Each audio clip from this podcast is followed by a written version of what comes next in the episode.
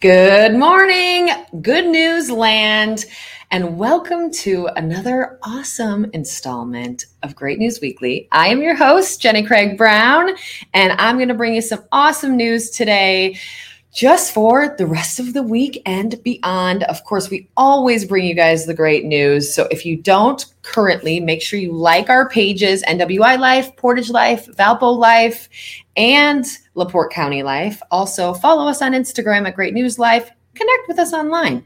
Make sure you get all your good news ongoing. However, let's dive right into this week's. And first up, we're so excited to announce that the region is incredibly lucky and we are hosting the NSA World Series this year.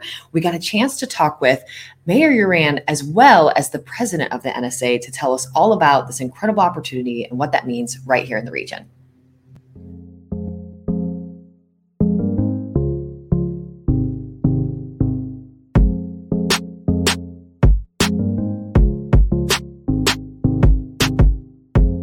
Uh, David Uran. I'm the mayor of City Crown Point, and here you are in 2021. We're back to having tournaments at a large scale, and we want to welcome the NSA Girls World Series to our city. Not only will they be playing here, but they're going to be playing all over Northwest Indiana. Uh, over 180 different teams of ages from 8 to 18 are going to be experiencing the hospitality of Northwest Indiana here this week. I think Crown Point's becoming the, uh, the amateur sports uh, capital of Northwest Indiana, especially with Legacy Fields. Uh, we have a, a, a state-of-the-art softball complex there as well, and uh, it really attracts uh, not only our talent locally, but uh, in the Midwest. We've got you know, Michigan, Ohio, Indiana, Illinois, Wisconsin, Missouri, Kentucky. They all feed right to here. So it's a great location for us. I want to say thank you to Bill Horton, uh, the director of the NSA, our staff here, our parks director, and, uh, and uh, Jenny Burgess and Diana Boss, our special events coordinator, working closely with the staff of CVA to make this an attractable uh, opportunity to showcase Northwest Indiana. So thank you to all those uh, entities who made a major part of making this week happen. The South Shore group's been fantastic, like always. we love working with them, and, and Crown Point Jen and her staff out there, they've been just phenomenal to work with. And then we got Schererville on this year, new with us, uh, running with the event. We got Highland, Hobart, uh, Portage, LaPorte, and Michigan City. So seven cities are all included in this. Good luck. Play fair between the white lines. Let the best team win.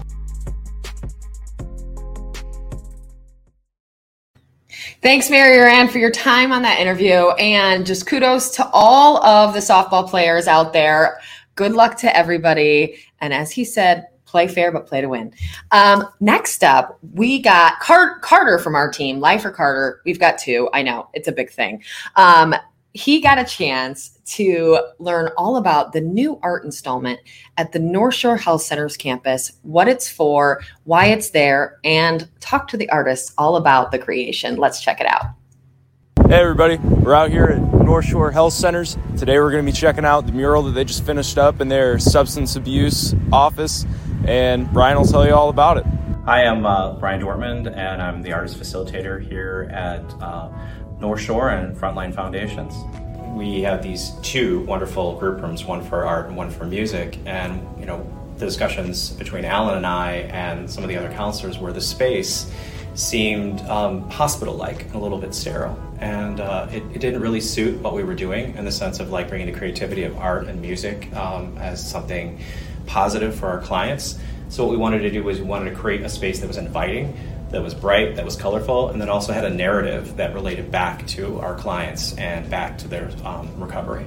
Here with the substance abuse department, um, you know, they really supported us in saying, you know, here's your canvas and trusted us and primarily trusted Brian, thankfully, more than me, uh, to, uh, to really make this environment welcoming, comfortable, and really let people's guard down because a lot of times when they're walking in the door, especially for their first time, they have some preconceived notions of what it's going to be like. In order for us as counselors to be able to, to do our work, it has to be disarming. So when I was creating the idea for uh, this mural, I was going to have it um, in the sense of like a darkened side or a, a past side that almost might be monochromatic or black and white, like harkening back to like older cinema or photographs in that sense.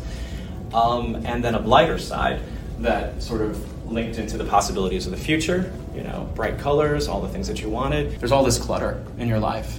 There are many things that we want to hang on to, and um, when you're when you're working with someone in recovery, many of those aspects sort of tie you down to your past life, and it's very difficult to sort of kick free of that. So it's the sense is like if you could remove all those things, all that clutter, and open yourself up, and you notice, you know, the ground is is opened up more. There's plants, but it's not overwhelming. There's room to breathe. There's also a different sort of uh, effect with the sky. Um, you know, there's a transition. Each one of these pieces is, is basically a, a narrative created um, by our clients. So it, it, simply starts off with a sketch. A big part of, of the art and the music program is is sort of digging into a talent, you know, or a thing that a client has inside of them. Showing people the way that, that arts can change their life, whether working with children, um, adults with disabilities, or with our current client population, you know, people in recovery.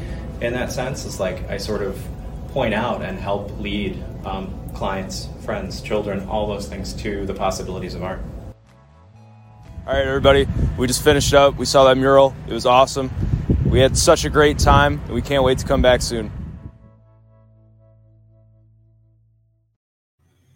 Thanks, Carter. Thanks to the artists that put that all together. What an incredible program. What a great way to kind of hone in on artists' skills and help those in the community. Kudos to North Shore. Great job. Uh, next up, we have the Carter segment. So you know the not not that Carter, but that Carter. Um, so Carter's here to tell you all about camping as we wind down the hot summer days and start to head into that fall season. And he's going to teach you all you need to know to take your first camping trip and hopefully one of many. Let's hear all about it. With school starting right around the corner, it's a subtle little reminder to us that summer it's almost over. But hey, don't worry because after summer comes fall. And if there's one thing that fall is great for, it's camping. So I'm here to tell you a bunch of camping essentials and share a couple little tips and tricks of my own. So here we are at our campsite. Um, this is Carter. Wave to everybody, Carter. So first, probably the most important thing is you're going to need a place to sleep. So whether that's a tent, an RV, a pull behind, your car, or whatever, after a tent, you're going to need appropriate clothes and shoes. As we can see on Carter here, he is wearing a polo, which is um, odd, but okay. Um, it's short sleeve, it's breathable, and he's got on shorts. Jorts to be precise. You're going to want to pack for the weather that you're expecting and the weather that could just happen. You're going to want appropriate hiking shoes, whether that's uh, tennis shoes or some form of appropriate hiking boots, or what Carter has on are Tevas. They're a breathable sandal that can go in water and have straps so that they stay on your feet, unlike flip flops or Birkenstocks. You're gonna have to sleep at some point, so you're gonna want a sleeping bag or blankets, a mattress, air mattress, some combination like that. Be prepared for it to be dark because there aren't lights out there. So you're going to want to bring a flashlight or a lantern or you have a flashlight on your phone, but I always advise bringing another one because your phone might die. You can throw that stuff in the next item, a backpack. And in that backpack, you're gonna want some sunscreen and bug spray. Big emphasis on the bug spray. Might wanna bring a knife and some rope just to be prepared for anything. Um, if you got a hammock, I definitely recommend bringing that. A whistle can be very useful in case you fall or get into trouble while hiking so that people can hear you calling for help. Then bring water, snacks, and a map and a compass if you have one. And the last two things, um, I recommend bringing some games, some board games or yard games just to play and pass the time, and bring some wood and stuff to cook on the fire, you know, s'mores and things like that. And if you're to bring wood, make sure it follows the regulations of the campground or wherever you're staying. Um, usually they want it debarked and things like that, and sometimes they don't even want you to bring wood because it could have invasive species like the emerald ash borer, which eats trees.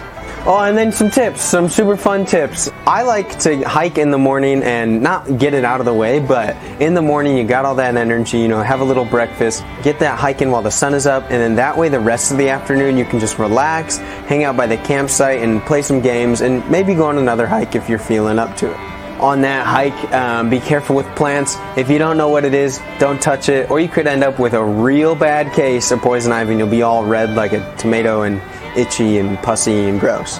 And then most importantly, have fun. Now get on out there and get to camping.